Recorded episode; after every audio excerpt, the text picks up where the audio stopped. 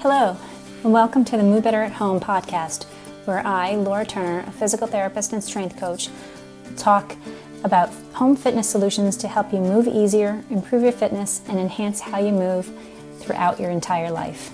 Now, let's get on to the show.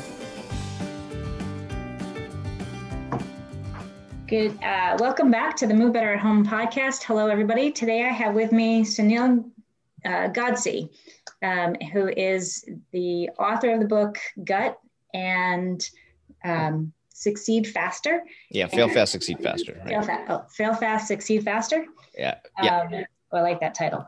Um, he's been on a TED Talk, um, and, which I think is intriguing, and um, has a intu- intuitionology podcast. That's right. Um, and he's an entrepreneur, and I'm very excited to talk with you today and learn more about uh, intu- intuition. That's a hard one to say. Intuitionology. Yes. Yeah. Absolutely. Thank, thank you for joining me. Um, so tell me a little bit about your journey and um, what, how, what brought you to where you're at today. Yeah, absolutely. Yeah, thanks for inviting me, and uh, happy to uh, educate the listeners on this thing called intuition that we keep talking about, uh, which is actually quite a lot more complex than we really, really think. Uh, and I just happen to be that kind of a nerd that likes to open up the hood when it comes to a car uh, and take a look under. Um, but uh, yeah, so founder and CEO of Intuitionology, Intuitionology Incorporated, and just really take, taking a deep dive into understanding how intuition really is, wh- why we kind of ignore it um, and how it functions. Um, and then when we what happens when we don't ignore uh, when we ignore intuition is that we start making bad decisions. And that's when we start to waste time. And uh, the whole purpose of what i'm trying to do is to get people to understand their intuitive capabilities. And we'll dive deep today into the science of it and how it really actually sends you these what i'll call signals to help you make the right decision so that you stop wasting time. And then when you do every single decision is the right one in whatever situation that you face that's awesome. Um, so, what got you started diving into like listening to like how, how did you start listening to intuition? Because i think we all kind of have that gut feeling. Yeah. But we're like oh yeah we're just gonna just blow that off. And like so how did you start to yeah, so so the interest that I had actually really started from my first book, Fail Fast, Succeed Faster, and the premise of that book was really to uh, to say to, to really illustrate that if you were to learn from the lessons of others, and these were executives and entrepreneurs, uh, and you don't repeat those failures or mistakes, then you should be able to succeed faster. And so it was a, an illustration, sort of an entrepreneurial journey of what you shouldn't be doing. Uh, and that's obviously going to help your business grow from start to basically expansion. And one of the things I used to keep getting when I used to speak on stages around the world on this book was, Sunil, give me the one thing that's going to help me succeed.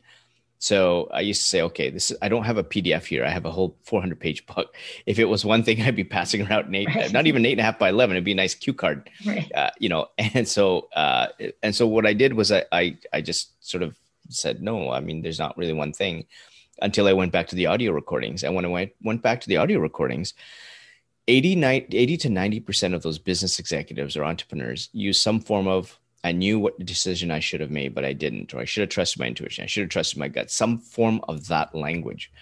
And I said, wow, this is so interesting. I never even caught that.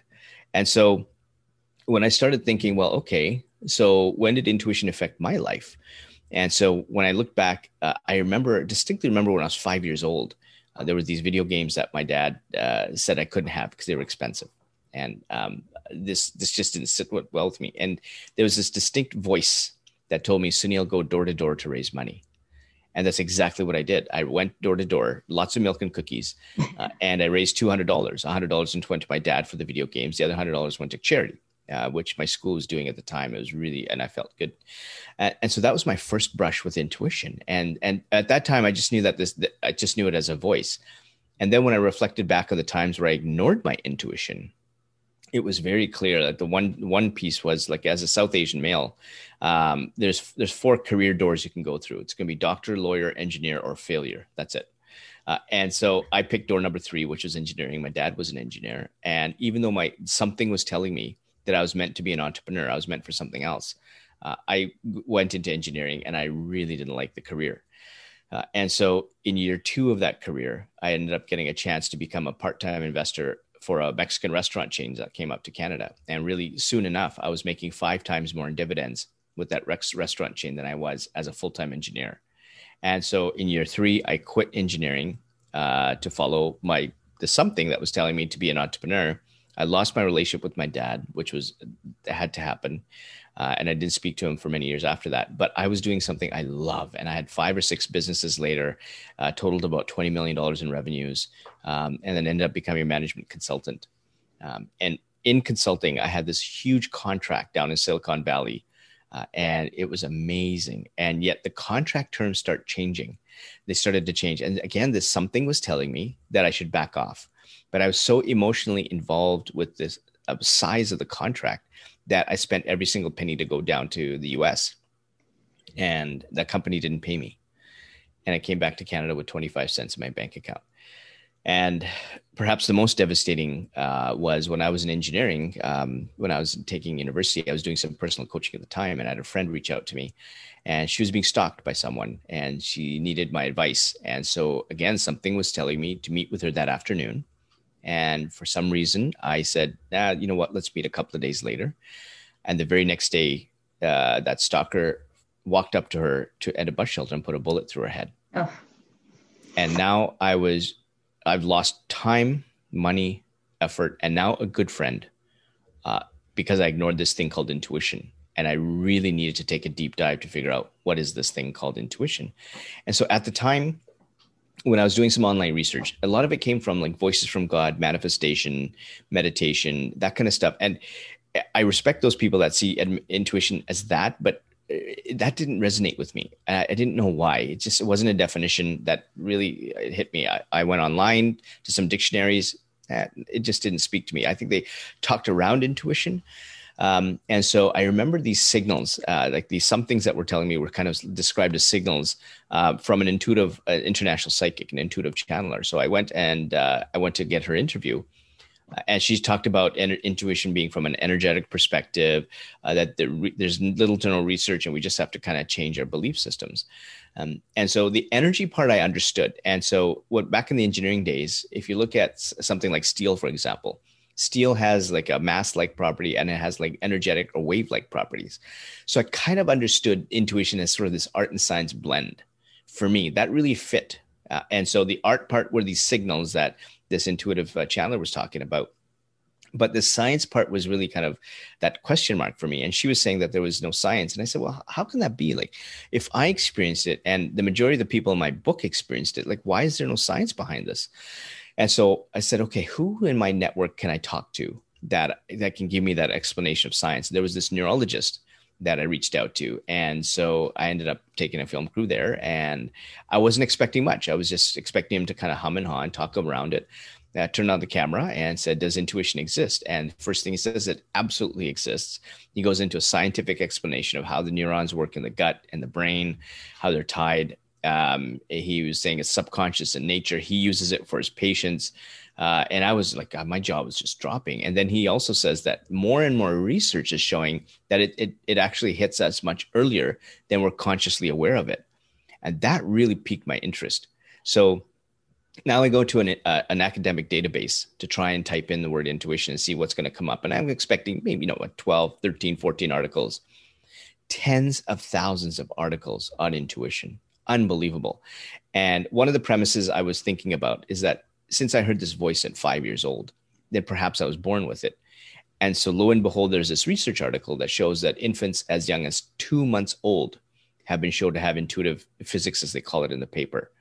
Uh, and then uh, the reason why I couldn't find a definition is I struggled with it is because in one research paper showed that intuition hits the amygdala, which is the primitive part of the brain.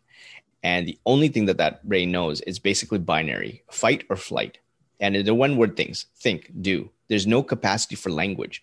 And so that makes sense. So this is why I couldn't find a definition uh, that was from somebody else. I had to define it. It was all based on what I think intuition is. And so that was another revelation. And then with Dr. Rathbone, the neurologist, who said that it happens much earlier than we're consciously aware of it there's one paper, research paper, that showed that intuition happens on average 10 seconds before we actually make an action or take a decision. And so now I know this thing. Another research paper shows it's subconscious in nature.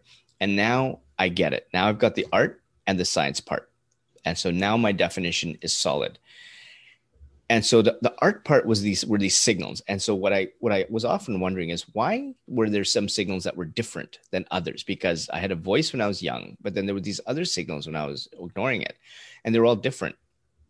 And so when i, I interviewed over a thousand people to find out how the signals worked for them. And what i found is that these signals were very very unique. And in that there were two types of signals. There were positive signals and negative signals the positive signals are the ones that are telling you this is the right decision to make. So when you're making a decision, it feels like for me, the dots are connecting or there's a feeling of flow, for example. Uh, but there was one CEO I interviewed, and he gets this omen that shows up on the back of his right shoulder, and there's no color or there's no shape. But all he knows is that when he's doing a business deal or hiring someone or talking to a vendor, and this this omen pops up, he basically says yes to what he's doing because that's his intuitive signal to say, yes, go ahead with that decision. And then to contrast that, it's negative intuitive signals. And obviously, these are warnings uh, saying that you should make that decision.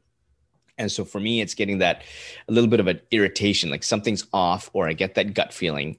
Uh, but there was one entrepreneur I was interviewing, and he said, "Yeah, Sunil, I mean, I, I don't know what my signals are. Like nobody's ever asked me that. And if you think about it, it's not, it's not, hey, listen, uh, let's go for coffee. What are your intuitive signals? I mean, that's just not right. something you actually ask. Right. And so he says, I've never thought about it but as we kept talking about the failures he had in the ventures that he got into for the wrong reasons because he wasn't interested, he went in for the money. He started grabbing his left earlobe. And then 10 minutes in, he said, Sunil, I just realized what my intuitive signal is. It's my left earlobe. And he now remembers as he got into these ventures, his left earlobe got hot. As he talked to his wife about these ventures, his left earlobe kept getting hot. And so that was his intuitive signal. And so you can kind of now see the uniqueness of these signals.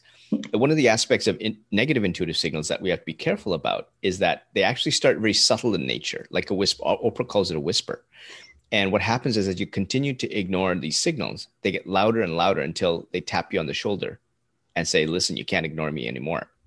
We've all had this. If we walk into a room and you just kind of say, there's something off, right? And sometimes it's internal thoughts. And mm-hmm. so this is where that that's that subtle intuitive signal saying you better back away from here. There's something off in this environment that it senses that you got to move away.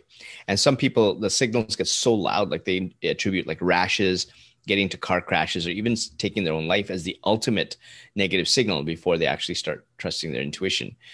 And where we have to be very careful with eh, figuring out what our inventory of signals are because this is where we need to really spend the time is to figure out what those signals are with negative signals, let's say you and I share a signal, which is a voice.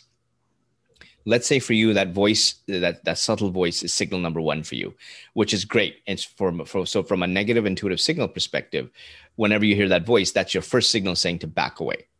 But if I haven't done my proper homework on it, and so that voice is signal number three for me, for example, that means I've missed signal number one and signal number two.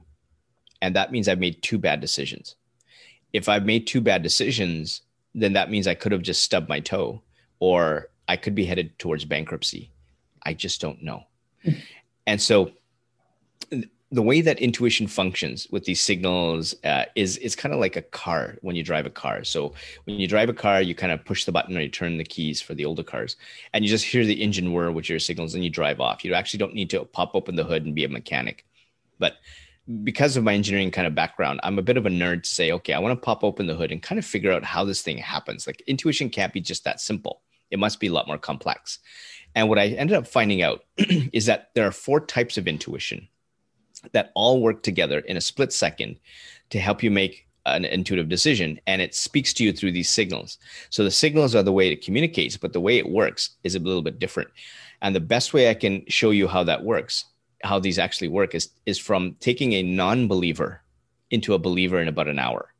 So, as I, I was telling you earlier, um, when you looked at at the stuff online, you talked about manifestation and voices from God and things like that. Uh, one of my colleagues, John Rothschild, was someone who was I, I, wanted to get his take on it. He's been very successful as a Canadian, and North American business person, um, and um, I want to talk to him about intuition. So this is an investment banker. So when you talk about voices from God, from somebody where Excel spreadsheets and data rules every part of his life, he's just going to say, uh, I think you're nuts, Sunil. Uh, and so he actually said, you know, uh, you know what? Come on down. I'll give you an hour. Uh, I don't know what we're talking about. I don't believe intuition exists. So we'll talk about it for about five minutes. And then the rest of 55 minutes, let's catch up. I haven't seen you in a while. So I, I said, sure. take my film crew down there. I turn on the camera. And so you can tell that he just doesn't get it. And so I'm actually trying to tell him about the CEO who, see, who sees omens to see, okay, here's a successful CEO. And he says, mm-hmm. and he actually says, uh, you know what, Sunil, I'd like to shake the man's hand. I just, yeah, you know what, intuition, you know, any like decision in life is based on data, experience, you know, you're learning. And now this is where we start getting into the four types of intuition. One of the four types of intuition is called experiential intuition. And so remember, I was telling you that you're you were born with it. What happens is if you look at your your brain like a life like a subconscious, like an iceberg, 90% is below water, 10% above water.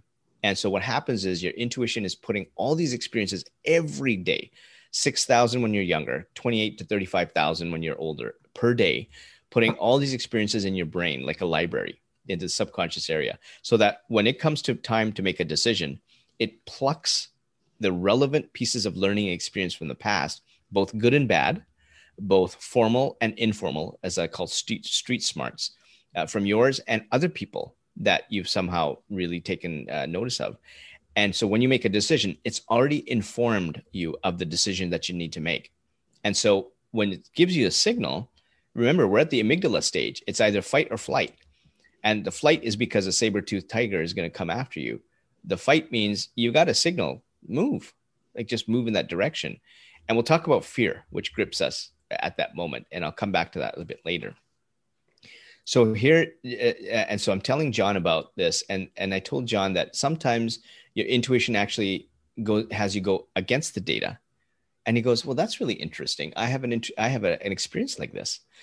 So here he's talking about uh, he was in the in the business of putting franchise locations in, like a McDonald's, Burger King, that kind mm-hmm. of stuff.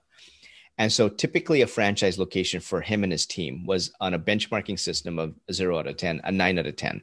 And they looked at demographics, development in that area, traffic patterns, all that stuff. And now we're getting to number two of four. And so there's this area of Toronto, which is really crappy. It was a dilapidated area of Toronto. His team had looked at that location and it was a five and a half out of 10, not even close to nine out of 10. Yet he walks into this area, and we're talking about now something called situational intuition, which is number two.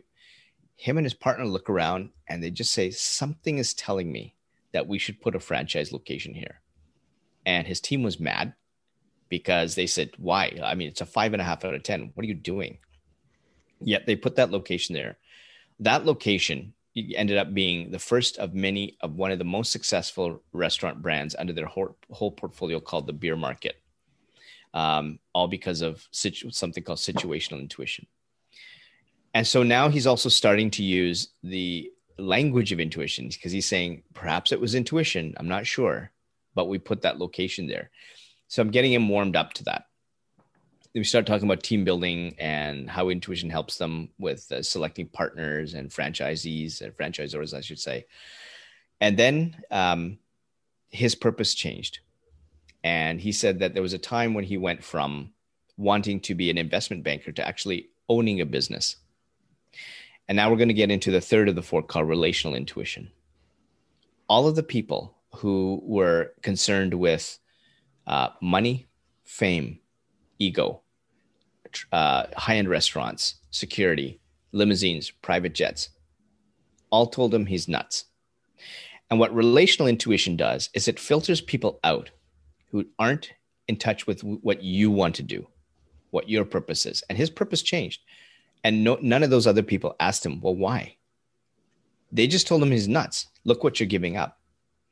The only one person that his relational intuition got him to think about or to pay attention to was his wife. And so he looks at his wife straight in the eyes and he says, and I'm quoting him now, this just feels right. Now I've taken a non believer to telling me what his intuitive signal is. And so the last of the four is called creative intuition. And creative intuition is the ultimate one that helps you make the decision. So if you make a decision like, "What am I going to eat for lunch?" or i'm got to turn left here at this at this uh, red light or the green light," then your creative intuition is low. Those are pretty mundane decisions. But if you have a decision that is so obtuse, that so goes against what other people think, think, like his the people that he was telling he was nuts. John was John was nuts. That's your creative intuition is high. So you would think that if John's looking to move to run a business, he would pick a, some, a business that has strong cash flows, good revenue stream, kind of healthy balance sheet. But his intuition picked a tiny, bankrupt little restaurant. And so now he's fully using the word intuition. And he says, My intuition had me look at this tiny, bankrupt little restaurant. That tiny, bankrupt little restaurant ended up being East Side Mario's location number one and he grew that to over a thousand locations. And in 20 years, he grew that to over $2 billion in revenues, all because it felt right. And that's exactly how intuition works. So that's the power of intuition. At, uh, so, so there's a lot that goes in, into that. And how do you, um, you mentioned in the beginning the deep dive you know in your own journey into uh, learning about intuition. How how do we not necessarily deep dive but how do we tune into those four it's four types? Types yeah. So, so the beauty of intuition is that if you're a nerd like me and you really want to find out what those four types are then you would just go to my blog on on intuitionology that says what is intuition and there's each one has a case study of how each one works. Uh, so, experiential intuition is Terry Fallis, who submitted his self published book uh, and almost took it back. And that launched his best selling career. He is now, he became a superstar in the, in the Canadian literary space. Um, we have uh, the relational intuition. We have Karl Wolf music. Uh, he his best selling song went against all the naysayers. It's a remix of Toto's Africa. Uh, if we look at creative intuition, you got John's John's one that I just told you. So him actually talking about that decision, uh, and then finally the last one is situational intuition, and this is where Danette May. Uh, first of all, she didn't know she had seven bank accounts. All seven bank accounts were zeroed out by her ex, uh, and she went home with no money. And she played a game with her kids to find whatever they could in the couches, and she found whatever money she had, and it was like not enough to even feed the kids that day. And but she ended up trusting her intuitive signals again and again. And she's now a multimillionaire in the health and fitness space. So those are the four types. The way that I was describing it earlier is about that car scenario. All you need to know is really how to push the button and drive the car. Mm-hmm. And so that's really getting in touch with the signals. And so what we need to do is to really take the time to get our inventory of positive signals and what our inventory of negative signals are. And then when particular with the negative signals is to pay really close attention to what okay if, if i have that voice as we talked talked about earlier was that signal number one or signal number two or signal number four? What was the preceding decision or what was the preceding decision before that? And really drill down. So when you have that inventory of signals whatever decision you make now is going to come with a positive or negative signal. Obviously if it's positive you go ahead. If it's negative you you have to walk away. And some people actually think that intuition leads them down the wrong path. Uh, and so I had Mark Metry on my podcast series. He's got uh, the Humans 2.0 podcast series. It's the top 100 on Apple iTunes. And he started, he developed social anxiety in high school. And he started to tell me about that story. And to him, you know, he was started that story by saying intuition leads you down the wrong path. And he had to continually lie and lie and lie in high school to the point where he lost who he was and he wanted to take his own life. And so he, I let him finish telling the story. And what I do is when, I, when people tell me these stories, I listen very intently to what happened. What, what what are some of the things that either they're missing in the steps or they're actually telling me? And in Mark's case, I said, okay, but hold on, Mark. If we were to rewind the podcast and listen to the story that you just told me, one of the first things you said right after you said intuition uh, leads me down the wrong path one of the first things you said right after that was, I knew I shouldn't have lied, but. And then you started telling me about lying. The moment that he said that, he actually acknowledges that intuition was telling him not to lie in the story he's telling me in real time. And so it's not his intuition that he he uh, that got him to lie. It was these something called four intuitive hurdles, and I'll get into each one. And the reason why we have these four intuitive hurdles that pummel us that that squash our signals is because many of us are going around in life where we really don't trust ourselves. We look at things in the past. There's some trauma in the past that we haven't gotten rid of. That gets our emotional uh, regulations stuck in the past. Uh, we we we've had somebody in the past that we're trying to prove that we're better than, uh, or we're trying to be we're trying to help ourselves look better in society. Uh, and so when we kind of have those types of attitudes from things in the past, what happens is we're not sure of ourselves. We don't trust ourselves to have the values that really kind of move us ahead. Our values are in the hands of other people or other or or society, like the societal norms I came up with when it came to engineering, or the values of other people whose intentions aren't aligned with your purpose. Almost like John almost fell into when he didn't he, he could have listened to those naysayers and gone back to his his old way of doing things. So when we don't have a strong sense of our own values and do the work to figure out what that is, and this some that's the stuff that I help people with, then what we don't trust ourselves, and these four intuitive hurdles start pummeling us. And so the four intuitive hurdles are being too emotional. That's when relationships are big. We get way too emotional, and even though our intuition is saying get out, we self talk our way back in. And it's not about second chances. This is about third or fourth chances because intuition always gives a second chance. Being too rational, and this is where again where I fell into engineering, the societal norms or the East Indian norms. you know, that's being way too rational, even though I ignored my and I ignored my intuition. Um, then there's uh, being uh, or ego, and Mark Metry fell into this. So ego, there's two sides to ego. One is narcissism, where you're full of yourself, and the other side is following the herd. And when you follow the herd, in Mark's case, he kept going, uh, he kept lying to be part of this group, to be part of the popular crowd. And what happened is his values didn't weren't in line with the values of others. And we've all have this where we we tend to follow people or have people with us even though we know that maybe maybe they're popular or maybe they have brand names or maybe they're part of a popular clique whatever the case is we we specifically know that we're following them but we shouldn't be and your intuition signaling that that's ego and the last one is fear. And fear is a big one fear of change, fear of failure, or fear of the unknown. And this is where we actually know that we need to move in a certain direction, but we don't trust ourselves to do that. So if we go back to the science of intuition, remember it's binary. It's either there's a saber tooth tiger coming in, or you got to make that decision because that's just going to move you towards opportunity. And so that fear is the one that keeps us stuck. But what helps us is that positive signal that's telling us we need to go. So if our intuition is giving us a signal, which is all based on past learning experience, which is all based on the situation you're in, it's all based on listening to the right people, then you need to take that step. And fear is a killer of that. Mm-hmm. And, and that stops us from moving that step. And a great story that I have is, is uh, one of David Dame. And this is someone who's had cerebral palsy all his life. He's been in a wheelchair all his life and his dream was to simply just walk on the on a beach and feel the sand in his toes and walk in the ocean and just feel that water. Never been able to do that.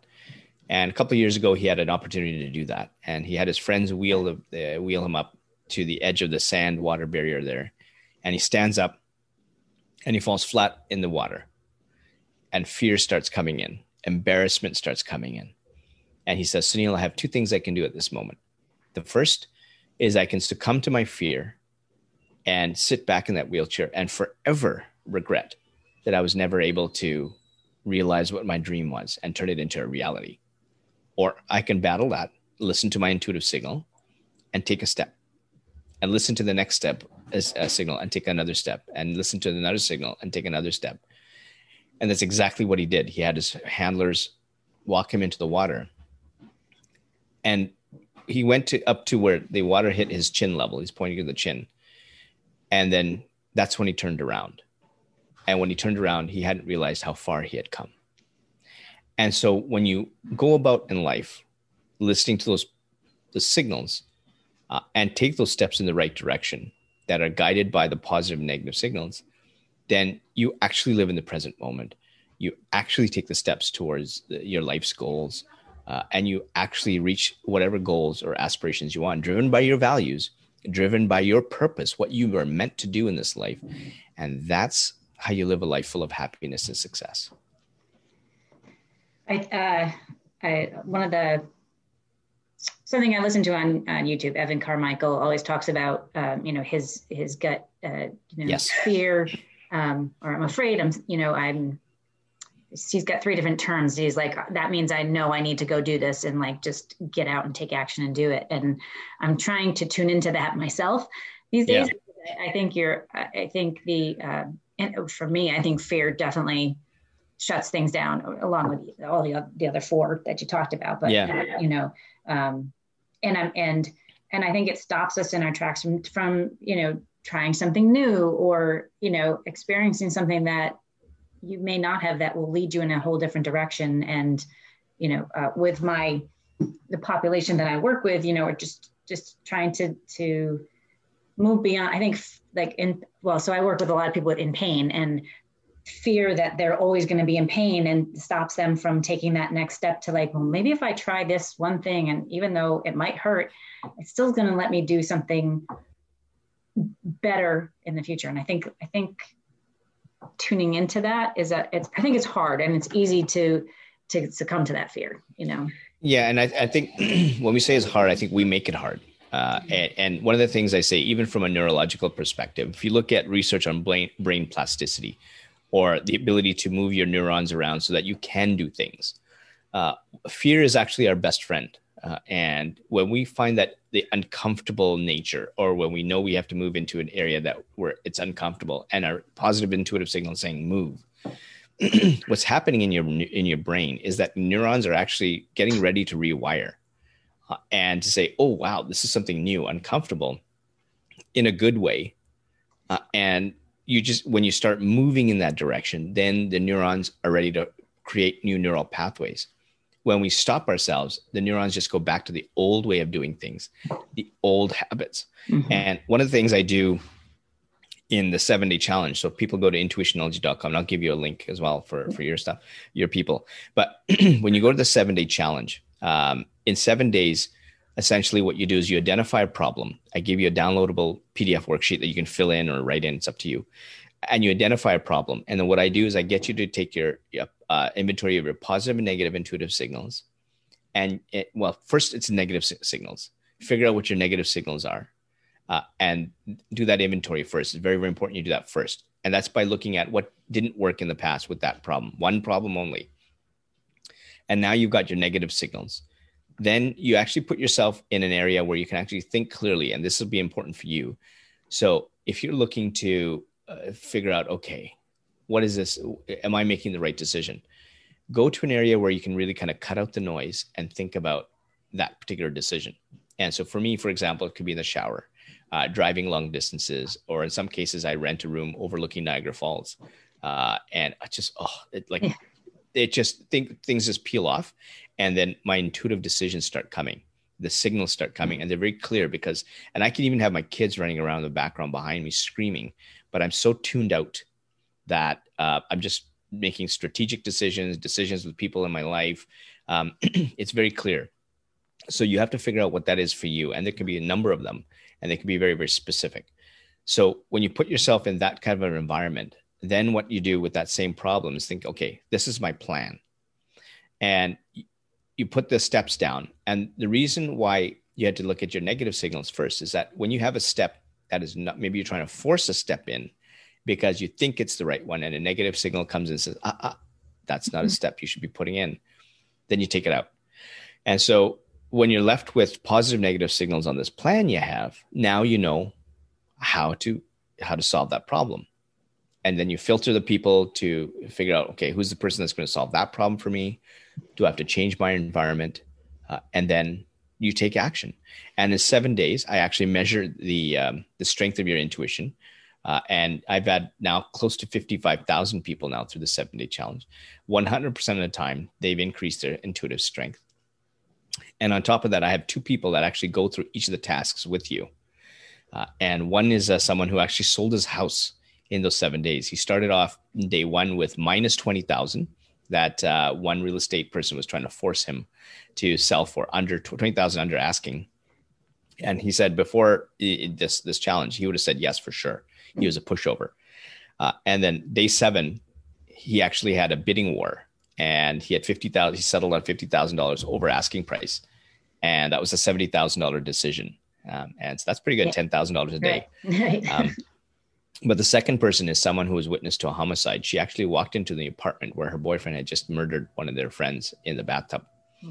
Uh, he, he, closed the door behind her, locked it, uh, put a knife to her back, and said, uh, "I might as well. I'm going for one murder. Might as well make it two. You're next."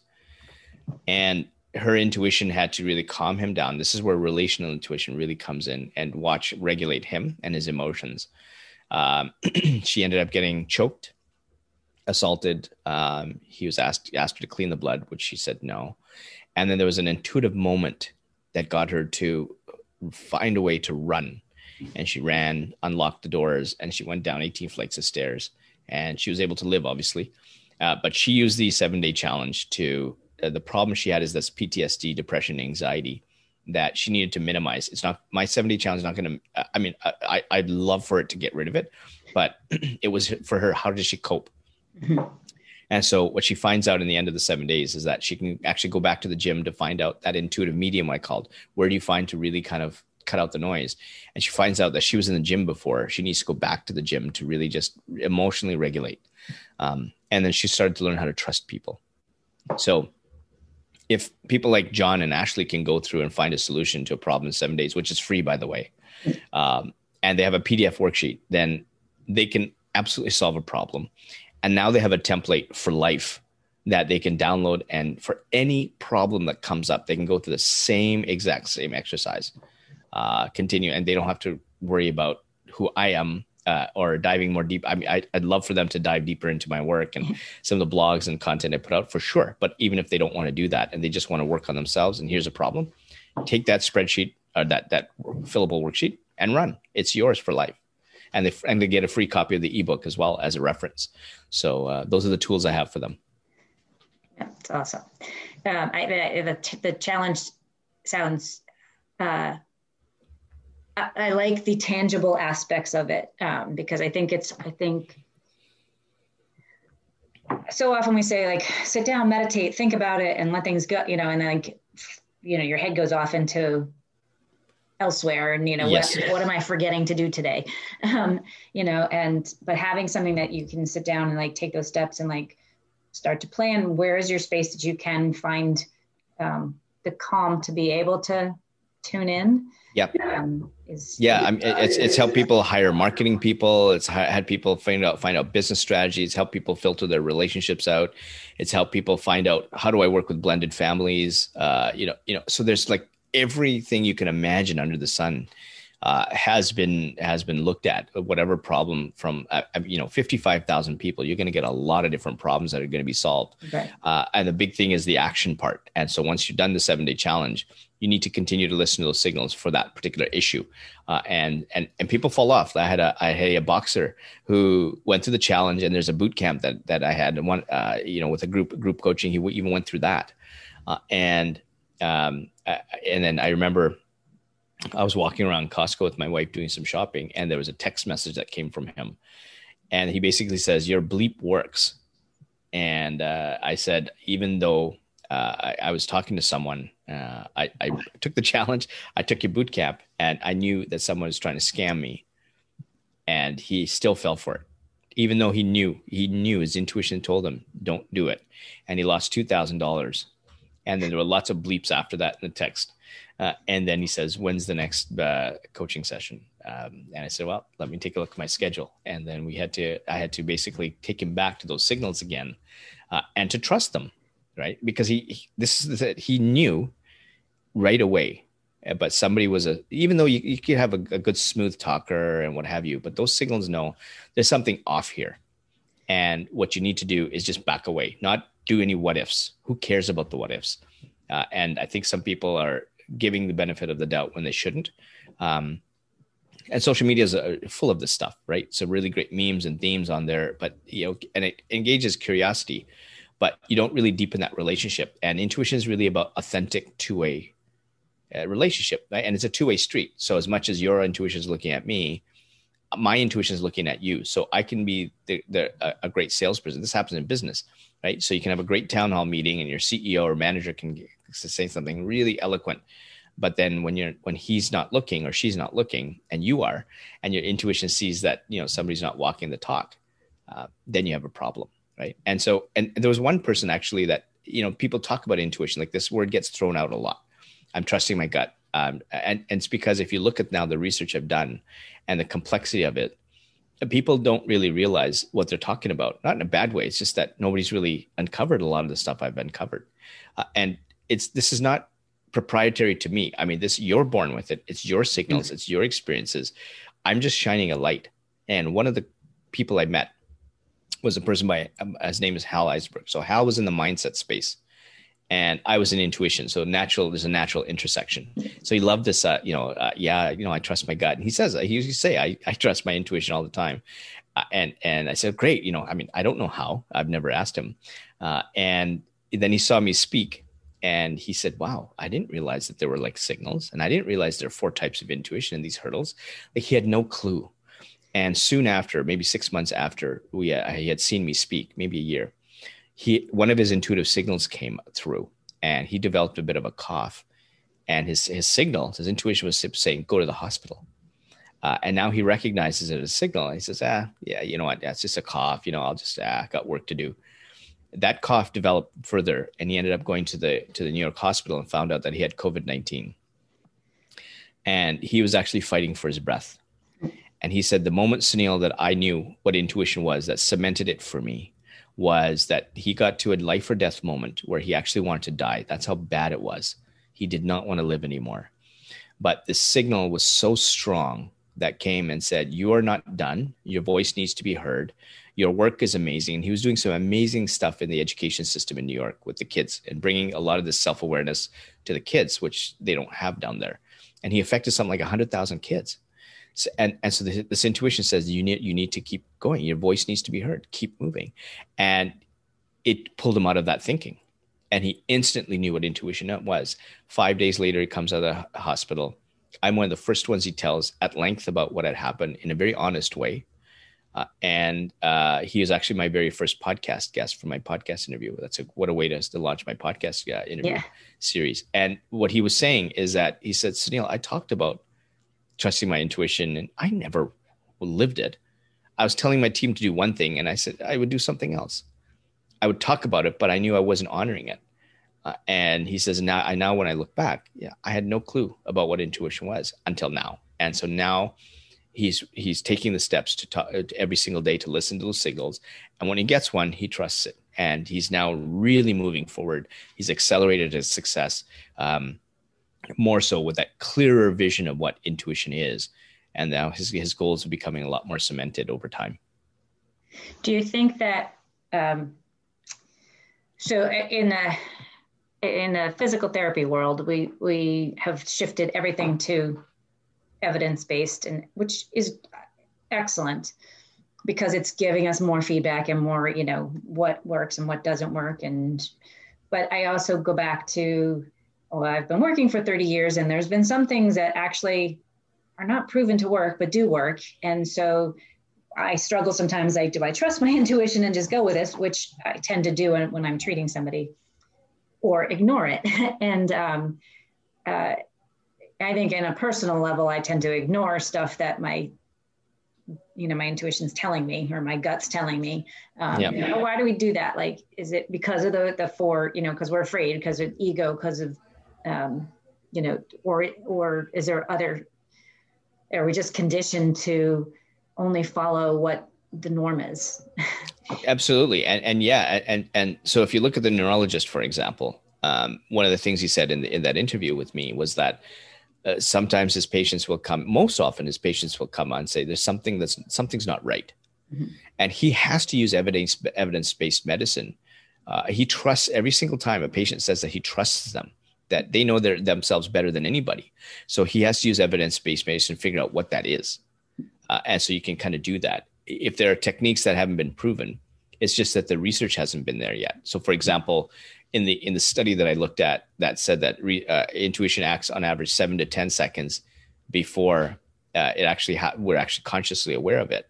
Uh, that was a study done in I think in 2008 or nine, uh, and neuroscience, and that's published. Neuroscience mm-hmm. research that's about to be published, so it's coming out of the University of Toronto, um, has shown that the amygdala or intuition acts 23 seconds before we actually realize it consciously, and that's not published yet. So the the science and the research capability has evolved over the years where now we can say that and that's why there's a lot more in the last 20 years of it the research on intuition has just gotten accelerated but if you look 20 years before that and people talk about intuition and say like what are you talking about? Yeah. Uh, and so you have to trust in your knowledge and your and don't forget intuition a huge part of it is the experience and learning. So when you get that gut feeling you're not plucking something up you're not taking rolling the dice you're not taking a you know a chance. You've got that training and experience saying I, I think it's this but i i really think this is something else. Uh, and when you kind of go down that path you fix it. And then you get obviously you get the confidence that you know there's that sort of the dopamine hit as well. Yeah. But you, sh- you should already have the confidence knowing that your signal saying no no no no no no no. This is something wrong. This is what you should do. And so for you particularly it's really working on that that fear or that self-doubt um, to trust that signal to move ahead. Uh, and the more you do that, then your self doubt and fear kind of really kind of gets suppressed very quickly. Uh, and even more so when you when you know people like you and me are talking because now here's some direct scientific ev- evidence to show that yeah what you're doing makes sense. And if there are other people that don't understand it too bad for them right? Because this is your signals it's your path. They may not be at a place where they're listening to their signals their values have changed. You, you don't need to worry about them. That's their path they're on. And unfortunately and that's what happens in relationships. Relationships sometimes in some people in some cases people know right away this was not the right person for me but uh, the wedding invitations went out or i've already sunk my time in or whatever the case is uh, you talk yourself back into the relationship yet they know from day one uh, other times everything's really great but something happens in the lives of your partner and he or she changes here her his or her values change to the point where now it's going against your values, and that's when your intuition is going to start signaling something's wrong here, uh, and you need to kind of move away. And remember, intuition is already given second chances. You're giving them third and fourth chances. Mm-hmm. Uh, and a great example is is uh, Sarah Prout. Sarah was in a uh, ten year uh, marriage, forty years of really bad physical abuse, uh, and she this is December 31st, I believe, of 2016. She finally goes outside and she looks at the stars and she gets this this strong intuitive signal leave now and this she had it this was it and it, she knew that it was about uh, over a movie uh, there was going to be what what movie do you want want to watch and she knew that if that argument went further that she would it would it would not turn out well and that's why she needed to walk out uh, and she walked out she was on welfare she was actually $30000 in debt and she had two kids to feed and she had no clue where her life was. She didn't have a house. She was homeless. She was picking up furniture on the side of the roads. She was actually going into public washrooms to bring soap pieces together and to, so that her kids can sleep uh, or shower. Um, beans and rice or beans and, and bread for days. Um, but she trusted a signal and she kept trusting that signal day in and day out, day in and day out. And um, eventually she meets the love of her life on Twitter. Uh, a year later, they decide to try and get together, see if it works. They're perfect for each other. They get married. And six and a half years later, she opens up a business on manifestation. Uh, and she is now a multimillionaire in that space. Um, and so it's not about the money. Right. Uh, it's about the opportunity. It's about the success. And it's about even in the darkest of times, what you think is dark, your intuition is always shining a light. You just don't look up. We're all cons- looking down at the slippery slope when we forget to look up at this light and it's your light it's your signals it has nothing to do with me it has nothing to do with some proprietary scientific study this is something you're born with so everything is about you and so when you're looking up at the light these are your intuitive signals saying this is the path to get out you just got to put the hand out there trust the signal and pull yourself out uh, and remember failure is your best friend so if it doesn't, if if you failed at something, you made a bad decision. Okay, you can look at it two ways. One is you can go, "Woe is me," or two is, "Wow, okay, now what are the signals that I need to know so I never repeat this again?" And you keep adding to that inventory of signals. Uh, so never look at where you are as a bad thing, because all those experiences have helped your intuition build a solid way for you to find the path of success today. And so that's what you got to do. So don't look at what was me, where I could have been. That's all sunk cost stuff. And the thing with making a bad decision is is twice as much, right? And so if you look at Vinh Giang, for example, Vinh Giang has been on. He's, he, sees 100,000 people a year, 80 stages uh, around the world, living the high life for other people. And he came to a crap place. He actually goes away for six months. Uh, sorry, he goes away to New Zealand and he writes his values on the wall, and they're all values that other people want. He redoes it, resets his values, and he's ready. And he falls back to the old way of lifestyle. You know, wrong crowd, uh, extrinsic motivation, money, fame, high rise in downtown LA. And he lost six months of his life and he had to reset. Uh, and one of the things I told him is this thing called opportunity cost. So I told Vin, it's not just the six months that you lost uh, going back, it's also the six months that you could have gained by doing something the right way. So it's actually two times the cost. So you've actually lost a full year of your life. And if you're in the business of helping people, which he does, 100,000 people a year, how many people did you leave behind? How many people did you not help? And uh, he said, I've never thought about it that like that. And so when you live your life with purpose and strong and, and listening to your intuitive signals, people, other people are going to look at you, and then you bring those people around you, and those are the people you help through you as an example. And so when you don't, how many of your friends do you leave behind? Mm-hmm. How many of your family members do you leave behind? And those that complain, you leave them behind because that's their path they need to figure out. That's not part of them. Not that's not their. It's not your responsibility to get dragged down by them. Your responsibility is to move your life forward, guided by those intuitive signals.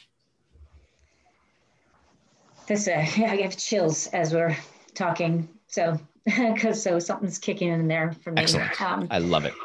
Um, I I really uh, connect with like I'm intrigued by neuroplasticity. I'm intrigued by, uh, and I tell my, I don't think I explain it well yet, but I, you know, talk to my clients all the time about learning from failure, and yep. and I talk about it in a physical sense of, you know, if you lose your balance, like it's just your brain learning a new space to be able to self correct, but it applies obviously across the board. Um, and I and physics is proving that, or I, I call it physics, but science is proving you know intuition manifestation law of attraction like it's it's not just out here you know crazy people talking it's actually real physics and it's a real it's, yes. it's real science and yep. um, and we need and starting to connect all that and and and allow that allow our intuition to, to accept that or yeah, and it all depends about how far you want to take it, right? So, I mean, some people uh, you can get into quantum mechanics, you can get into you know energy, energy, and all that stuff, and you can take it to the manifestation uh, end, or you can be like John Rothschild, where John says, yeah, it's about the experience and learning, and intuition is about that and signals. Okay, for him, that that's how he understands it. Yeah. You take it to the level you want. Uh, I, I really don't care, and neither should you. If you think manifestation works, uh, or great, you do uh, the main thing is when you trust your intuitive signals, yeah, that stuff happens whether you define it as manifestation or not. Yeah. When you dream of something and it happens. I mean, I've got people who actually you know right down to the uh, uh, what number they want what they want to have where they want to have their business. And a year later bang on. How right? And so how can that happen? So and if you don't believe that okay then don't worry about that. Don't ask that question. Just trust your signals yeah. and start opening up the doors of opportunity. I mean it's just that simple. Yeah. This is uh, this is fascinating to me and um, i'm excited to to dive in a little bit more um, as we go Fantastic. forward um, so can can you uh, leave us a simple which is probably the uh, 400 page tip for people to try at home. yeah. So the simplest thing you can do right after listening to this, and you've probably already started doing this as we're talking and reflecting, is that you get a piece of paper and you write down what your good the, the good decisions you had that made in the past and the bad decisions. And all you need to do is spend the time to and again maybe it's in the shower you're thinking about this before you go to bed driving along whatever it is for you. What are the signals that you're getting? And you can start this today and you've probably already felt it by looking back at the bad decisions you made and how it felt in the moment as i'm talking. So you've already got some inventory of signals that you're already thinking about while we've been on this podcast interview. And the more that, uh, and you keep spending time doing that. When you build up your inventory of positive and negative signals today every decision you're going to have is going to be met with a signal. Uh, and and if you make a bad decision, then you didn't do enough homework, or you've discovered another signal that you didn't take into account, and then maybe that's going to trigger. Oh yeah, well that signal came here, here, and here. So it's all just looking in the past to get your inventory of signals, and then once you got that inventory of signals, uh, you're golden. Every decision you make will will be a signal. Every decision. Uh, and so that's how you make every decision the right one in any situation that you find yourself in, in every area of your life. And if you want to take that further to solve a problem, I mentioned the seven day challenge. I'll give you uh, a link to uh, you and your, your followers there. Um, and uh, so then you can take those signals and let's look at one particular problem and let's measure my intuition and let's find a solution to that problem. And then let's do it again and let's do it again. And let's continue to do this in whatever area of your life. And now all you can see is just nothing but success wherever you are, wherever you are. Uh, I've had people who did this who are close to being homeless, uh, bankrupt. Um, Ashley Michelle, right, uh, with uh, you know PTSD trauma. She couldn't. She has five locks on her door, and she can't go out. She's taking the seven day challenge, and she's finally unlocking the doors. Uh, I, I, mean, uh, the effect to your life, in however small way or big way, is amazing, and that's what I want you guys to all experience. Awesome. That's a great, great advice. Thank you. Thank you very much for being here. Um, so where can people reach you if uh, they want to connect more? Um, and I will put, you know, I, I the the website and all the information in, in the show notes. But where can yeah, absolutely. Uh, so yeah, intuitionology.com. There's the podcast series there, intuitionology.com forward slash podcast. I'm on all the Apple, Spotify, Deezer, all the big uh, buttons. You can subscribe there. Uh, there's LinkedIn, Twitter, um, Instagram, uh, and of course, um, Facebook. Uh, I'm going to try TikTok. Uh, I'm not going to be dancing because if I dance, people will, their intuitive signal will say, uh, "Shut that off." I know. Uh, so, uh, but I will be, be giving sort of nuggets of wisdom there coming up starting next week, where I'm moving now, moving more into a, uh, a push of knowledge creation and and stuff. But yeah, anywhere there, you can send me a DM, and happy to answer any questions. Awesome. Don't don't shy away from t- from the dance on TikTok. Sometimes it's it's just it's, it makes if it makes you happy and gets you it's fun. Yeah, I'll just have you to know. take a look at my daughters and say, "Oh my God, yeah. there goes Dad." Oh. so now you can do a duet with your daughter too. It's, I have actually done a yeah. duet. Yeah, awesome. I have done a duet with a couple of them, and, and they really like, like they've kind of uh, loved the, the, the conservative nature of what I'm doing. So that's good. Yeah, it's fine. that's good. Good. Good for you. Thank you very much for being here, Sunil. I, I no appreciate it. It's been a, it's been awesome uh, connecting and learning what you do and uh, learning about you. And and um, I'm it, it's it, it's an area that resonates with me Fantastic. strongly. So um, I really appreciate it. That's great. Thanks, Laura. Thanks everybody for joining us, and we will talk to you next time. Have a great day. Hey guys, thanks for listening to the Move Better at Home podcast. If you're having difficulty managing your health and fitness at home and want to learn more then follow the link below to download my free guide to health and fitness and take the first step in helping you to achieve your health and fitness goals at home. Have a great day.